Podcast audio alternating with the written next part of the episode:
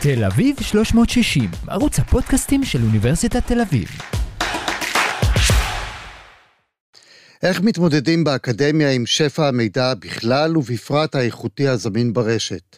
האם היכולת ללמוד בצורה מקוונת פוגע או יפגע באוניברסיטאות ובמכללות בייחוד בהוראה? ויש עוד המון שאלות על הלמידה האקדמית בעידן המקוון. שלום כאן מיכאל מירו בעוד פרק בערוץ הפודקאסטים תל אביב 360, ועל השאלות הללו אנחנו נשמח לקיים איתך, הפרופסור מרק אה, שטייף, אה, אתה רקטור אוניברסיטת תל אביב, אבל עם המון המון ניסיון מדעי בתחום תקשורת, והמקום שממנו הגעת, ושם הידע האקדמי שלך, ואנחנו עוסקים בעצם במהפכת התקשורת ובמהפכת הלמידה הנדרשת. אה, נכון, טכנולוגיות תקשורת יש לומר. יש תקשורת כתקשורת מדיה ויש תקשורת כטכנולוגיה. אני בא מ, uh, מתחום טכנולוגיות התקשורת, זה מה שרוב העבודות שלי בשניים וחצי עשורים האחרונים עסקו בטכנולוגיות של תקשורת, וכן, זה, ה, זה הכיוון שאני מגיע ממנו. Uh, אבל הדברים שאני מתמודד איתם עכשיו, uh, הם אמנם, יש קשר בינם לבין טכנולוגיות תקשורת, אבל אפשר היה להגיע מכל מקום אחר. זה נכון, אבל אתה אה, בחרת לך נושא שהוא נושא עתידי, כי בוא נאמר, בתחומי המחקר יודעים להתמודד עם הקדמה. בתחום הלמידה, אופס, אנחנו קצת אה, אחורה, יחסית לקדמה. אה, כן, זה בדיוק ככה. אה, מסתכלים על האופן שבו אנחנו מלמדים היום. זה, זה, שיטת ההוראה שלנו היא עדיין לא שונה מאוד מאיך שלימדנו לפני 20 שנים, 30, ואפילו 800 שנים, שהיו האוניברסיטאות הראשונות שקמו. עדיין יש לנו הרבה כיתות שמתנהלות בפורמט של מרצה, שמלמד קבוצה מאוד גדולה של סטודנטים, לפעמים 150 סטודנטים, לפעמים יותר מזה, כותב על לוח, הסטודנטים מקשיבים, מסכמים, אה, וזאת אה, סיטואציה ש...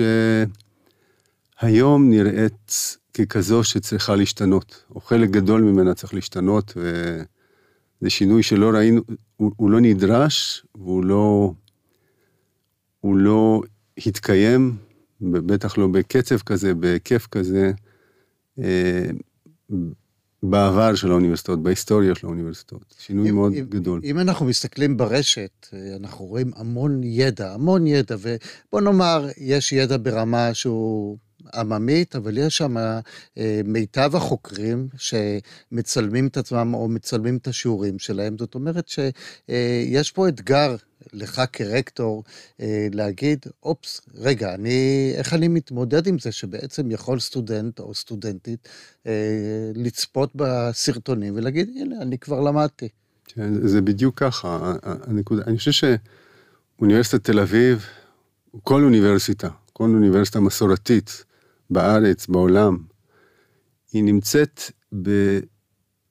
בצומת החלטה מאוד מאוד חשוב, מאוד מאוד מיוחד, שבו צריכות להתקבל החלטות על מה עושים, או איך משנים את הדרך שבה אנחנו מלמדים כבר הרבה מאוד שנים, הרבה מאוד מאוד שנים, בשביל להתאים את עצמנו למציאות שמתרחשת עלינו עכשיו. והדברים שציינת הם חלק מהמציאות הזאת. זאת אומרת, ידע היום, בין היתר בזכות טכנולוגיות התקשורת שדיברנו עליהן קודם, אבל לא רק, ידע נמצא בכל מקום, בכל זמן, הוא זמין לנו מכל מקום שאנחנו נמצאים בו. וכל נושא, למעשה כל דבר שאני לומד במערכת אקדמית היום, אם אני מחליט שמעניין אותי נושא מסוים, אה, בין אם זה בפסיכולוגיה או בפיזיקה או בהנדסה, ואני רק מקיש את השם של הנושא בתוך המקלדת, ואני מקבל בדרך כלל הרבה הרצאות ולפעמים קורסים שלמים, שחלקם קורסים שהוקלטו באוניברסיטאות מובילות, ואני יכול ללמוד מהם. זאת אומרת, אני יכול לראות אותם ביוטיוב בהקשת כפתור, ובדרך כלל מרצים מצוינים מכל מיני מקומות בעולם, אוניברסיטאות מובילות בעולם, וגם גם טכ, טכניקה, כלומר, יש פירוטכניקה של, של הצגות, לומדות, ו, ו, ודברים שמאוד מאוד קשה להתחרות בהם, לפעמים, בחלק מהתחומים. זאת מציאות שהיום זמינה לכל אחד אה, ש... שיש לו מחשב עם מקלדת בבית, או אייפד, או איזשהו אה, מכשיר. כך שזאת המציאות, ובתוך המציאות הזאת באמת אנחנו צריכים להגדיר מסלול ש... שישמר את הרלוונטיות של אוניברסיטאות כ... כמוסדות שמעצבים מעצבים חברה. ולכן זו תקופה, תקופה מאוד מעניינת להיות ברקטור של אוניברסיטה. כן, ללא ספק. ואני אשאל אותך שאלה, כי אתה יודע, לפחות אה, ממה שאני מכיר ומה שהכרתי, השם של המוסד שבו אני לומד הוא חשוב לי כי זה חלק מהרקורד שלי. זאת אומרת, אם אני הולך עם קורות חיים אה, שאני למדתי באוניברסיטת תל אביב או למדתי באיזה מכללה, אני לא רוצה לפגוע באף מכללה, אבל בכל אופן, הלימודים באוניברסיטה אה, נתפסים, ואני חושב גם בצדק, כלימודים מאוד עמוקים, כי אתה מקבל את מיטב המוחות שמשקיעים בך. זה נכון. אה, זה, זה נכון, אבל זה לא מספיק בשביל, בשביל להתמודד עם האתגר שאנחנו נמצאים מולו. אני חושב שמה שחשוב להבין בעיניי זה ש... נקודת הייחוס, הבסיס שאנחנו משווים אליו, שונה היום מכפי שהוא היה כשאני או אתה היינו תלמידים. זה לא משנה אם זה אני או אתה באותו גיל, גם עם מישהו, גם עם אבא שלי, או... זה, זה אותו דבר. והסיבה היא שכשאני הייתי תלמיד באוניברסיטה, הדרך היחידה ללמוד משהו בהיקף של שווה ערך לתואר, כמעט, הדרך הכמעט יחידה לעשות את זה הייתה ללכת לאוניברסיטה, אין לך משהו אחר. אתה יכול ללמוד מספרים, אבל גם ספרים גם יקרים, גם אתה לא יודע איזה ספרים לקנות. ו... והם לא תמיד זמינים, קשה להשיג אותם, וכתוב בהם, אין אף ספר אחד שמכסה את כל הדברים שצריך לדעת בשביל תואר, אז צריך לקנות הרבה ספרים. וכל אחד מהספרים הוא מכסה יותר ממה שמכסה הקורס, אתה לא יודע מה להתמקד, מה לא להתמקד. קשה מאוד לעשות את זה, כמעט בלתי אפשרי, בודדים הצליחו לעשות את זה אי פעם ב... בעבר הרחוק, כשאנחנו מדברים על מה שהיה לפני 20, 30 שנה וכיוצא בזה. אתה יודע, אני לוקח את מה שאתה אומר, שזה אה, כמטאפורה, אתה אומר, הספרים התחלפו היום במחשבים ובמצגות אה, אה, בווידאוים וכן הלאה, ואולי אותה בעיה שהייתה אז ללמוד מספרים, קיימת היום גם ללמוד מתוך הוידאו, כי כן, אני מנסה לחשוב על מהנדס שהוכשר באמצעות הוידאו, אני לא בטוח שאני רוצה שהוא יבנה לי בניין. זה, זה נכון, אבל זה הרבה יותר קל. זאת אומרת, הפער בין ללמוד באמצעים שזמינים לנו ברשת, שאגב לא צריך לשלם בשבילם כסף כמעט, למה שאתה מקבל באוניברסיטה מסורתית, שפועלת לפי מתכונת של לפני 20 שנה, שמלמד כמו שלימדו לפני 20 שנה, הוא לא מספיק גדול. זאת בדיוק הנקודה שאני, אומר, שאני מתייחס אליה. כלומר, זה לא שלאוניברסיטה אין ערך. יש לה ערך עצום. אבל נקודת הייחוס, הנקודה שאליה אנחנו משווים את הערך של האוניברסיטה, היא נקודה הרבה יותר גבוהה ממה שהייתה בעבר. כלומר, בעבר לא הייתה אפשרות אחרת ללמוד. היום לכאורה, ושוב, חשוב להדגיש את המילה לכאורה, יש לאנשים תחושה שאוקיי, הם יכולים ללמוד גם מהרצאה שהם רואים ביוטיוב.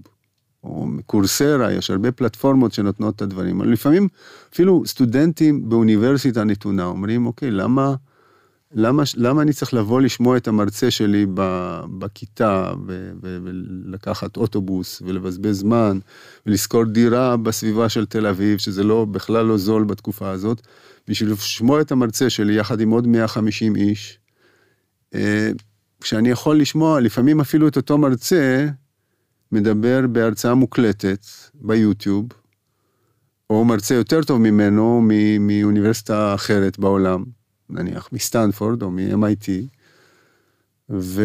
ולשבת בבית, לעשות את זה, ולהיות מסוגל לחזור אחורה וקדימה, ולחזור על עצמי, ולעשות את זה בשעה שנוח לי. זאת אומרת, זאת נקודת הייחוס. כן, אבל עדיין יהיה חסר לו המורה או המרצה, איש הידע, גם נניח אה, אתה נותן הרצאה בתחום טכנולוגיית התקשורת ונותן אותה ביוטיוב והכל בסדר, ונכנסתי קדימה, אחורה, אבל יש כמה נקודות שלא הבנתי. ואני צריך את אותו אה, פרופסור מרק שטייף שיסביר לי. כן. וזה, אני חושב שצריך לעשות בדרך, אה, אולי זה הפתרון שאליו אתה חותר. זה נכון, אבל זה לא תמיד מספיק נכון בשביל להצדיק את המאמץ הגדול שהתלמיד צריך לעשות בשביל להגיע לכיתה שלי. יחסית, שוב, לא, בעבר זה יחסית לכלום, זה או שהוא מגיע לכיתה שלי או שאין לו כלום. היום זה יחסית ללראות אותי בווידאו. הפער הזה הוא קיים, ו- וצריך להדגיש אותו, כלומר, האוניברסיטאות נותנות לתלמידים הרבה יותר מאשר הכיתה עם ה-150 תלמידים שהם יושבים ומעתיקים מהלוח, הן נותנות לו, אה, גם היום יש באוניברסיטאות פרויקטים, ויש, אה, ויש אה, אינטראקציה, יש שעות קבלה ואינטראקציה בלתי אמצעית עם מרצים, סטודנטים ש... שהם באינטראקציה אחד עם השני. וגם היה לנו את תקופת הזום, אה, שעוד נשארת איתנו כן, בתקופת הקורונה, כן. שזה גם עשה איזה פריצת כן. דרך. אה, אה, כל הדברים האלו קיימים באוניברסיטה, תמיד היו קיימים בה, אבל המינון שלהם הוא לא היה גבוה. כלומר, רוב הלימודים היו מתבצעים בכיתות גדולות, בדרך כלל בכיתות גדולות. והדברים וה, שהם, בכית, לייצר ערך מוסף בכיתה מאוד גדולה, כשאין אינטראקציה ישירה עם תלמידים, כי רובם לא יכולים לשאול שאלות, לייצר ערך מוסף מספיק גדול על פני צפייה בווידאו, זה מאוד קשה. זאת אומרת, יש בודדים שעושים את זה, כלומר, יש, כמו כן. שאני תמיד אומר, ללכת להופעה של הרולינג סטון, זה לא כמו לראות אותם בטלוויזיה בבית. כן. ו... יש הבדל בין אה, לעמוד עם כל הקהל ולשמוע כן. ולהרגיש את ה... חמימות. ו... אז, אז בהחלט, אז יש לנו, יש לנו מרצים באוניברסיטה, באקדמיה, באוניברסיטת תל אביב, יש סטארים. מרצים שהם סטארים והם כמו הרולינג סטונס. לבוא להרצאה שלהם זו חוויה בפני עצמה, ואני לא חושב שצריך לנגוע בהם. כלומר, זה דבר שצריך להשאיר אותו ולתת להם ללמד בדיוק כמו שהם מלמדים. פה לא צריך לעשות שינויים, זה עובד, אנחנו יודעים שזה עובד. ואולי אם כל המרצים היו כאלו, אז לא היינו צריכים לעשות שום דבר, כי, כי, כי הערך המוסף הוא ברור מאליו. אבל צריך להודות בעובדה שרוב בני התמותה פה, יש פה חוקרים מצוינים, גם מורים טובים, אבל אין להם את ה-added value, את, ה- את הכריזמה הזאת של להחזיק כיתה של 150 איש מהופנטים, ולתת להם סיבה לנסוע באוטובוס במשך שעה כדי לבוא לראות אותם ולשכור דירה בשביל זה. אז הנה, פרופסור שטייף, בוא תגשים את החלום. אנחנו כרגע נמצאים בעידן שאתה אה, מיטיב לתאר אותו, מה עושים? איך הופכים את המקום הנפלא הזה שמייצר אה, ידע ברמות אה, אה, בלתי מדידות אפילו, זאת אומרת, זה כל רגע יש ידע חדש. איך עושים את הלמידה שתתאים ותקדם את זה? אז אני חושב שהדרך לעשות את זה היא בדיוק להגביר את המינון של אותם דברים שנותנים ערך מוסף ביחס ללמידה בכל מיני אמצעים אחרים. ובמקומות שאין בהם ערך מוסף, להשתמש בטכנולוגיה כדי לאפשר לתלמידים ללמוד אותה. הרי, תראה, אנחנו מדברים על ערך מוסף. העלות של תלמידים, העלות של, של לימודים מבחינת התלמיד, נשארה כפי שהייתה, הוא עדיין צריך לשכור דירה, הוא עדיין צריך כל מיני דברים. אז יש לו עלות גבוהה. מצד שני, הערך שלו, הוא מתייחס, הוא עכשיו הפך להיות הערך המוסף ביחס לאלטרנטיבות. אז הדרך לפעול בסיטואציה כזאת היא מצד אחד להגדיל את הערך המוסף, כלומר להדגיש את הדברים שהם שונים מ- מלימוד uh, אינטרנטי. ומצד שני לנסות להוריד את, ה, את העלויות של התלמיד. כלומר, לא, לא, לא לגרור אותו לאוניברסיטה בשביל להיות נוכח בכיתה של 200 איש, שבהם הוא מרגיש זאת אומרת, לא לחייב אותו להיות בסיטואציה שבה הוא לא, הוא לא מבין מה הוא מרוויח מזה. אלא את, הס... את הדברים האלו, שאני מדבר על מרצים שהם לא הרולינג סטונס בהקשר הזה, את הדברים האלו, לאפשר לו לראות בבית, בין אם זה בחומרים שאנחנו נקליט. זאת אומרת שאותו מרצה יוכל כן. להקליט את עצמו, יקליט אותו כן. באיכות טובה, יקליט את עצמו. והתלמיד יראה, והערך המוסף יכול להיות אה, מפגש בכיתה, שלקרוא לו מפגש ולא שיעור, ושם עובדים על, ה, על הערך המוסף. בדיוק כך. הערך המוסף יהיה במפגשים האינטראקטיביים, במעבדות, בפרויקטים, בלימוד באמצעות פרויקטים. במפגשים שמעודדים אינטראקציה גם בין תלמיד למורה, גם בין תלמיד לתלמידים, לתל, אני מצטער שאני מצטער תלמיד, אני צריך תלמיד או תלמידה, חשוב להקפיד פה על איזון מגדרי, אבל uh, הרגלי שפה, דבר שקשה לשנות אותו. בכל אופן, uh, אנחנו צריכים, לדעתי, כן, לייצר מצב שבו התלמיד או התלמידה ירגישו בערך של הנוכחות שלהם בקמפוס.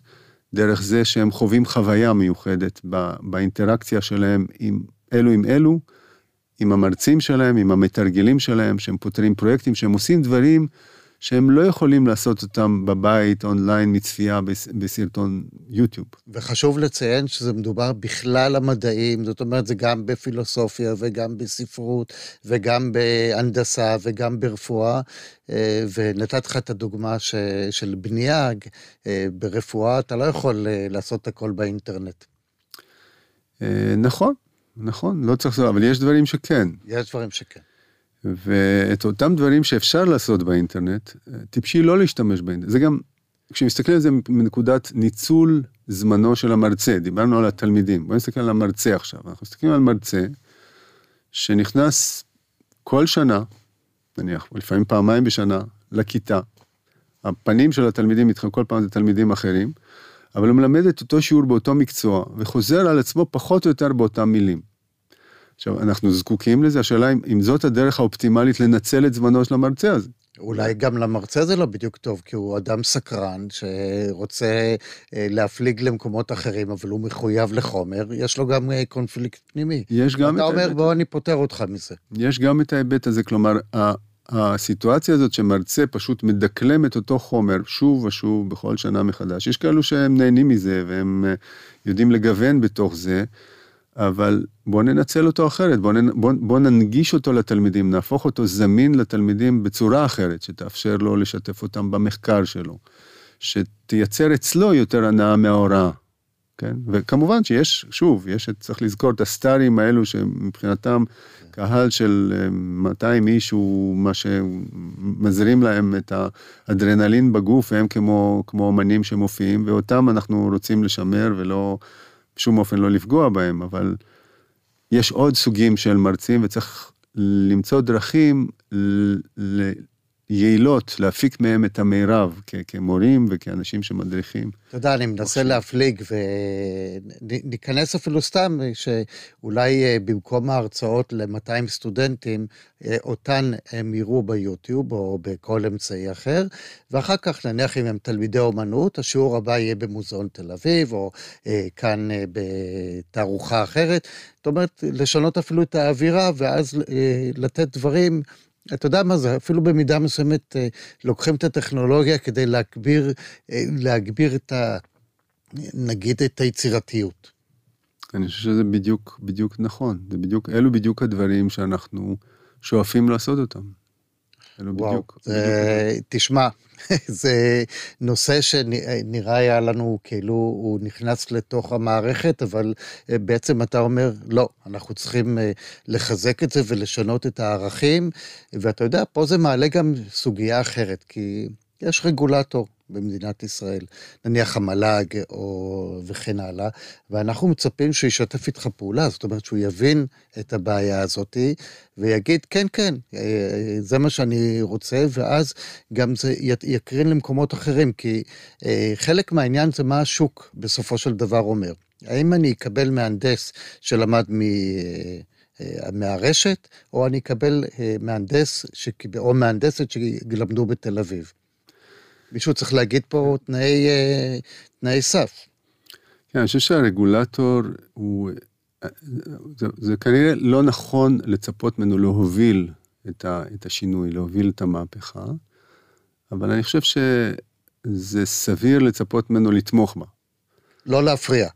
בשלב ראשון. אפילו לא, יותר מלא להפריע, לתמוך בה בהכוונה של תקציבים, בהגדרת מדיניות שתואמת את המציאות שאנחנו מדברים עליה. אני חושב שהרגולטור במקרה הזה הוא חי ב, ב, בסביבה שהוא הוא, הוא מבין את הצורך, הוא מבין את הבעיה. גם יש פה סכנה, סכנה מאוד גדולה, אתה דיברת על מהנדס שלומד מהיוטיוב, אולי זה מהנדס בניין צריך רישיון, אז שם אפשר להגדיר רגולציה שאתה אומר בדיוק איזה מבחנים הוא צריך לעבור, אבל כל ההייטק, או כל ה... אתה יודע, האנשים שעוסקים בתוכנה, יש סכנה מסוימת בכך ש... אתה יודע, אני אחזור אולי צעד אחורה, אתה יכול לשאול את השאלה, אוקיי, אם יש לנו את כל הידע באינטרנט, אז אולי לא צריך את האוניברסיטאות, תתרכזו אתם במה שאתם עושים. זה הפחד שלי. מי שרוצה שיבוא ללמוד באוניברסיטה כי הוא מתעניין במחקר או אני לא יודע מה, ורוב האוכלוסייה תלמד בדרכים אחרות, יש את כל הפלטפורמות האינטרנטיות. יש בוטקאמפס שמלמדים בזמן מאוד קצר אה, תחומי דעת אה, מגוונים. ולמה צריך בכלל את האוניברסיטאות? אני חושב שזאת סיטואציה מאוד מסוכנת, מכיוון שאדם אה, צריך הכוונה. כלומר, אדם ש... יש פה את האשליה שהכל נמצא באינטרנט, או הכל נמצא בזה, ואפשר לעשות את זה בקלות. אם המוטיבציה של, של אדם שמגיע ללימודים, בדרך כלל, רבים מהאנשים שמגיעים ללימודים, המוטיבציה שלו היא, היא, היא, היא לקבל מקצוע שהוא יכול להתפרנס ממנו, אם זה בתכנות, או בהנדסה, או, ב, או ברפואה, או בכל מיני תחומים אחרים, והוא מחפש את הדרך היעילה ביותר לעשות את זה, אז הוא ילך לאותו בוטקאמפ, או הוא ייקח את אותה פלטפורמה אונליינית שתציע לו פתרונות, והוא לא ידע מה חסר לו. כלומר, בוטקאמפ יכול ללמד אותו בשנה, תוך היעזרות באותם אביזרים, לשכנע אותו שבעצם הערך המוסף של האוניברסיטאות הוא לא כזה גדול, ותבוא אלינו ותלמד אצלנו לתכנת, והנה אחרי שנה, במקום שלוש שנים, שנה, אולי שנה וחצי, אתה תצא תכנת ואתה תעבוד כמו אה, אנחנו מכירים בוגרי 8200 והרבה גופים אבל אחרים. זה עבודה של more of the same, זאת אומרת, אני יודע משהו, למדתי משהו, אני יודע, לה... זה קצת מחזיר אותי לזמנים מודרניים של אה, צ'רלי צ'פלין, אני יודע לחזק את הברגים, אבל אני לא יודע משהו מעבר לזה, ובעצם באוניברסיטה אתה מקבל אה, גם את הידע שאתה לא יודע, זאת אומרת, זה חלק מהעניין. זה בדיוק העניין, שהאוניברסיטה יודעת להגיד לך שאם אתה רוצה לעסוק בתוכנה, ולהשתלב בעולם ההייטק, אתה צריך ללמוד מתמטיקה גבוהה, אתה צריך ללמוד פיזיקה, אתה צריך ללמוד יסודות שייתנו בסיס לדברים שאתה הולך לעשות. אתה, אתה לבדך לא יודע את זה. גם הרבה מהאנשים שעובדים בסוף בהנדסה או ב... יש להם איזו תחושה שהיסודות האלו לא חשובים, הם רק, רק הדברים המתקדמים, הדברים שמלמדים אותם איך לעשות משהו, הם הדברים הפרקטיים, ומעבירים את המסר הזה לאחרים. ואולי אפילו זה נכון לחלק גדול מאוכלוסיית המהנדסים והתכנתים בארץ, שהם לא זקוקים למתמטיקה הבסיסית שלה, אבל אם נניח ב-20% מהמקרים, כדי לעשות דברים מיוחדים ודברים חשובים, אתה זקוק ליסודות האלו, ההיסטוריה, המתמטיקה, הפיזיקה, הפילוסופיה, שהיא בבסיס של הדברים שאתה עוסק בהם, 20% זה המון. אלו ה-20 אחוז שהם מצמיחים, הם מייצרים את הצמיחה ואת הפוריות המחשבתית במדינה שלנו. הם מעצבים את החברה, זה, זה מה שמוביל את החברה שלנו. אני חושב שאפילו אתה ממעיט... אסור לנו לוותר, לוותר עליהם. אני חושב שאתה אפילו נותן אחוזים מעטים מדי, מפני שבאמת הידע הבסיסי... מאוד חשוב. הוא גם עוזר לך ב, ב. אני קורא לו בתהליכים יצירתיים, כי פתאום אתה יודע שאתה יכול לתקוף את אותה בעיה בדרך אחרת לגמרי. זאת אומרת, החשיבה שאני לא הולך דווקא בדפוס מסוים, אלא אני יודע לקרוא דפוסים נוספים, וזה מה שלמדתי באוניברסיטה, ולא בא, אה, באותו קורס אה, ספציפי ייעודי. זה, זה, זאת הבעיה של, שצריך להבהיר אותה ולשווק אותה. נכון, בעצם. אני חושב שזה בדיוק כך. אני חושב ש... תראה, אם מסתכלים על תחום הטכנולוגיה, כן, שהיום מכשירים טכנולוגיים בזמן מאוד קצר באיזשהו בוטקאמפ שמלמד אותם לתכנת. אבל הם מתכננים, מתכנתים בשפות תכנות ובגישות שמתאימות להיום. העולם משתנה, ובעוד עשר שנים הם צריכים להבין דברים אחרים, וזה מתבסס על יסודות אחרים. האם הם יוכלו לעשות את המעבר הזה? חלקם אולי כן, אבל רבים מהם לא יוכלו לעשות את המעבר הזה באופן טבעי, ולכן, ולכן עדיף להם לייצר את היסודות האלו מראש. הם לא תמיד יודעים את זה, כי את ה... את... למצוא עבודה ולהרוויח כסף הם יכולים עכשיו עם... גם עם לימודים אחרים. אבל למי שמעצב את הלימודים באוניברסיטה, יש גם את הניסיון וגם את האחריות לעשות את זה באופן שמאפשר ורסטיליות, שהוא, שהוא מעניק יסודות עמוקים ובונה אה, אה, חברה של אנשי מקצוע שיודעים ליצור, יודעים לעשות הרבה יותר מאשר את, ה, את הדברים הטכניים ש, ש, שאפשר ללמוד אותם באופן ענייני, כשמסתכלים רק על הצד ה... אפשר לקחת את זה, אתה יודע, ממש אה, בצורה מיידית לתחומי האומנות ולתחומי התיאטרון והקולנוע.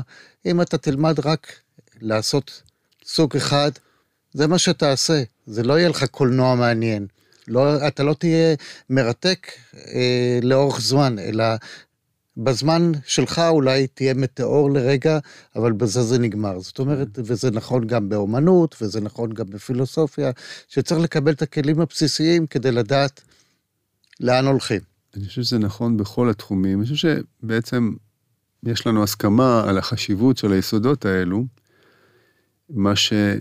מה שהאתגר של האוניברסיטאות בסיטואציה הנוכחית הוא בלשכנע את הציבור הרחב שזאת המציאות, שפתרונות זריזים ומהירים הם לא פתרונות טובים להם.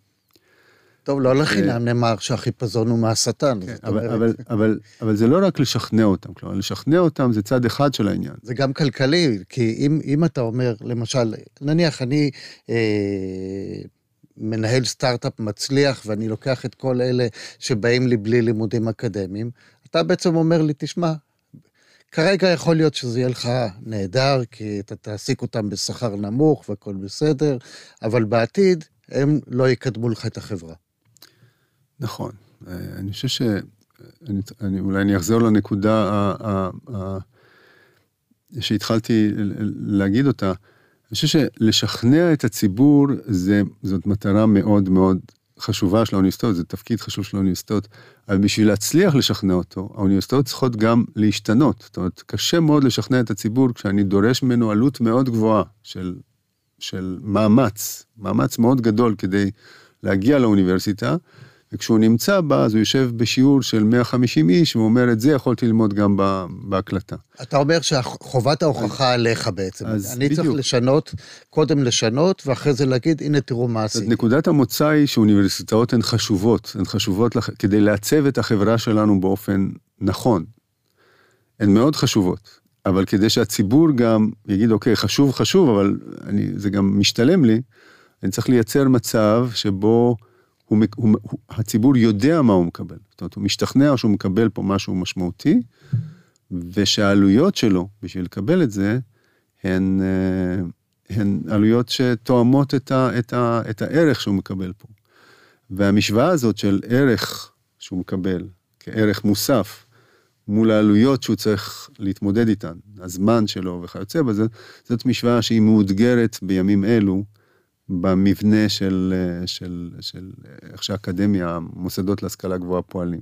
ואני מתאר לעצמי שכרקטור, ואתה כבר מוביל את המהלך הזה, שהוא בעצם כבר נמצא בעיצומו. אה, המהלך הזה אכן נמצא, אני לא יודע אם בעיצומו, עיצומו זה... אה, הכוונה זה כבר הונע. בהחלט הונע, הוא, אה, הוא, הוא מתקדם. מהלך לא קל. לשנות, אה, לשנות אופני פעולה של הרבה מאוד אנשים. יש פה הרבה מאוד אנשים שמעורבים בעשייה האוניברסיטאית, אלפי אנשים שמלמדים תלמידים. אה, זה לא תמיד דבר קל, אה, אבל זה הכיוון שאנחנו הולכים. כן. כן. שום דבר בחיים לא קל. אתה יודע. אין מה לעשות. רקטור אוניברסיטת תל אביב והפרופסור מרק שטייף, אה, אני חושב שאתה מציב פה על השולחן אה, אתגר גדול לאקדמיה הישראלית, ואני חושב שגם לאקדמיה בעולם, זה לא רק אצלנו.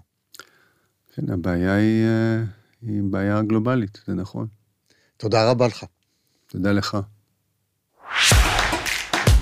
תל אביב 360, ערוץ הפודקאסטים של אוניברסיטת תל אביב.